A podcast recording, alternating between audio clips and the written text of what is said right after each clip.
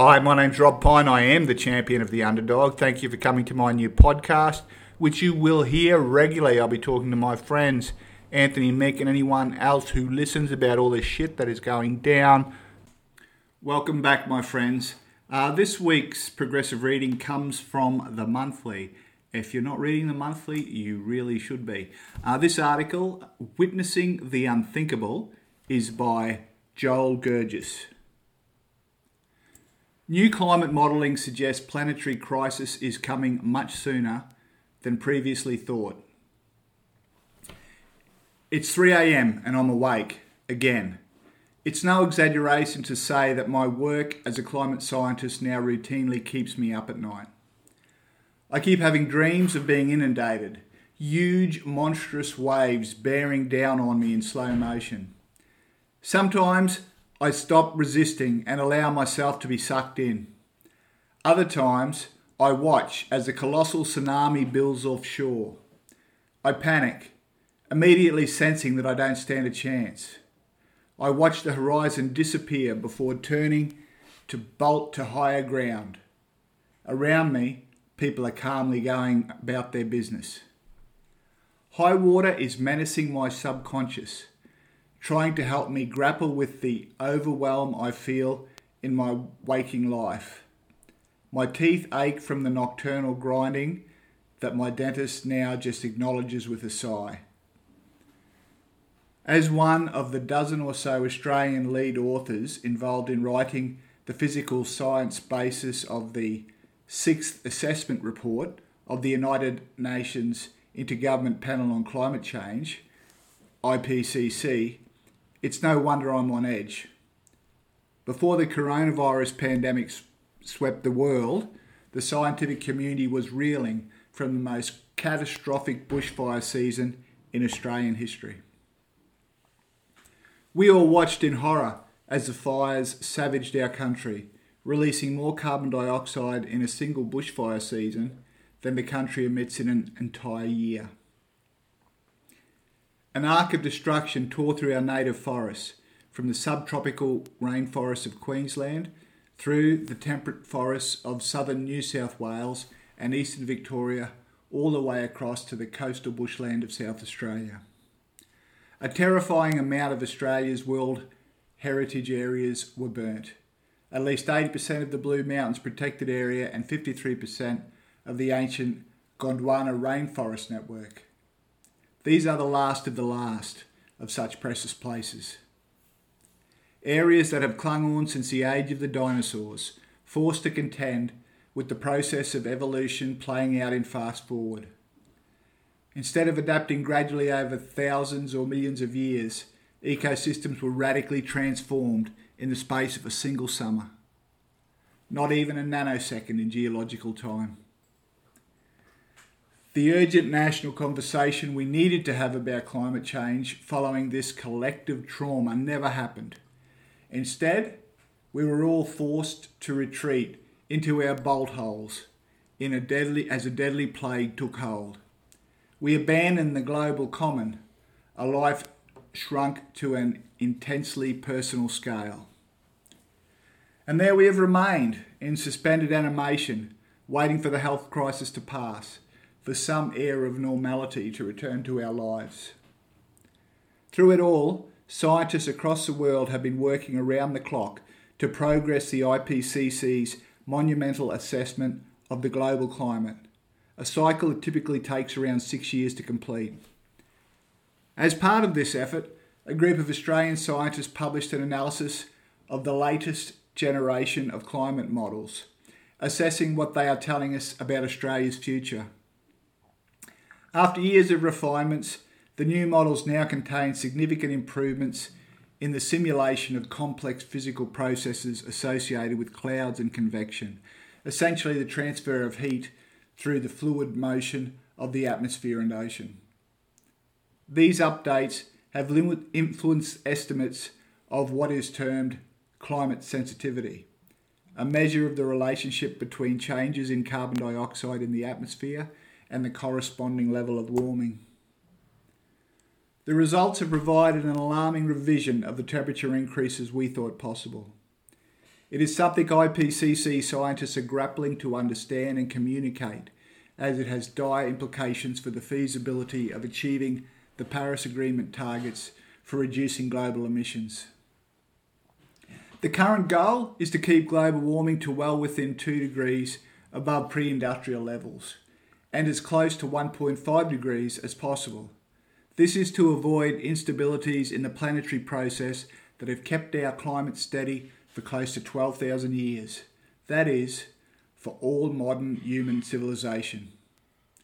According to this new study, led by scientists at the CSIRO and Bureau of Meteorology, the worst case scenario could see Australia warm up to 7 degrees above pre industrial levels by the end of the century.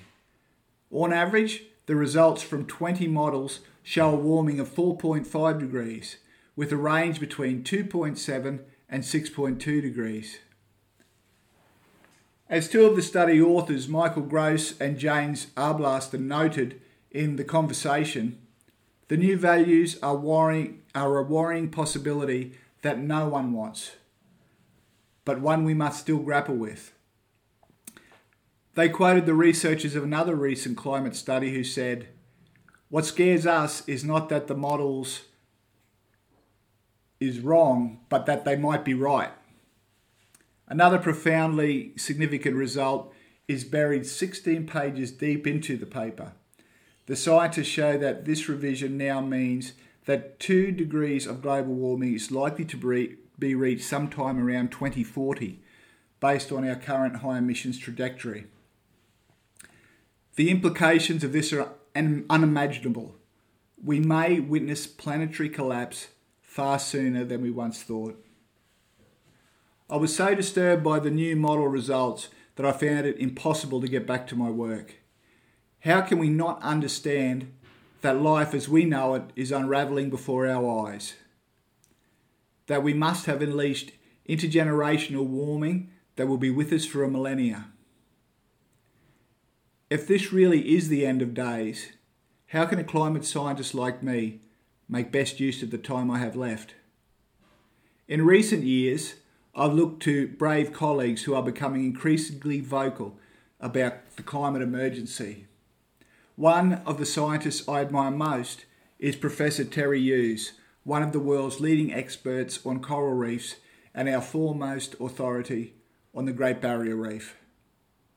In late March, just before the national lockdown took effect, Terry and his colleagues rushed to conduct an aerial survey of the third mass bleaching event to strike the reef since 2016. It is the first time that a severe bleaching impacted upon virtually the entire range of the Great Barrier Reef, including large parts of the southern reef spared during the 2016 and 2017 events. It's hard to hide from the reality that the entire system is in an advanced state of ecological collapse. In desperation, Terry took to Twitter, sharing his experience of surveying the carnage.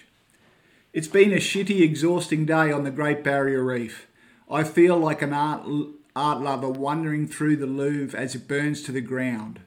By the end of his fieldwork, he was a broken man. I'm not sure I have the fortitude to do this again, he said. The honesty of his despair allowed my own to crystallise into a visceral sense of dread that is deepening by the day. We have arrived at a point in human history I think of as the great unravelling. Recently, I shared a statistic with my climatology students and I explained the latest mass bleaching event. 99% of the world's tropical coral reefs will disappear with 2 degrees of global warming. The future no longer feels impossibly far away. It is happening before our eyes. Looking around the room, I couldn't help but feel sorry for them. They have inherited a planetary mess, yet are more distracted and disconnected from each other, themselves, and the natural world than any generation that's ever lived. As each session passes, it's painfully clear we are witnessing the destabilisation of the Earth's climate. There are things we can still save, but it's now too late for some areas such as the Great Barrier Reef and tracts of ancient rainforest. In Australia, we wear our badge of resilience with a hefty dose of national pride. But scientists on the front line of the climate crisis understand that some things in life, once gone, can never be replaced. If the new models turn out to be right, there is no way we can adapt to the catastrophic level of warming projected for a country like Australia. Even placing the new models aside, the 2019 UN Environmental Programme Emissions Gap Report shows that a continuation of current global emission reduction policies could see the Earth's average temperature rise a staggering 3.4 to 3.9 degrees by 2100. If we continue along our current path, by any measure, we will sail past the Paris Agreement targets in a handful of decades. Some of our most precious ecosystems will never recover, including some of what was destroyed in Australia during our Black Summer. Gutted landscapes will struggle on, trying to regain some semblance of equilibrium. But the truth is, the destruction we have unleashed will reverberate throughout the ages. We are witnessing, we are witnessing the unthinkable, facing the unimaginable. Psychologically, many people already sense the beginning of the end. But is this the end of the era of fossil fuels or life as we know it? As the planetary crisis accelerates, we must confront the reality that what we do now will forever alter the course of humanity and all life on earth. Many dreams are warning me that a metaphorical tsunami is approaching, threatening to destroy all we hold dear. We must wake up and rush to higher ground before it's too late. And that's by Joel Gergis. Joel is an award-winning climate scientist and writer of the Australian National at the Australian National University, a science writer. She's author of Sunburnt Country: the history and future of climate change in Australia. Um, you know, having finished that reading now, I hope you enjoyed that. Um, and I hope it reinforces that you need to act. I need to act. You need to act. Um, I'd recommend you join Extinction Rebellion and involve yourself in every action you can because if you're young, your future depends on it. And if you're old, you owe it to future generations. Climate change is here now. Um, it's hurting us, it's hurting our children for God's sake, the personal level, do whatever you can. And at the political level, vote green and put those that don't do anything on climate change last on your ballot. Thank you um, and keep resisting. Bye for now.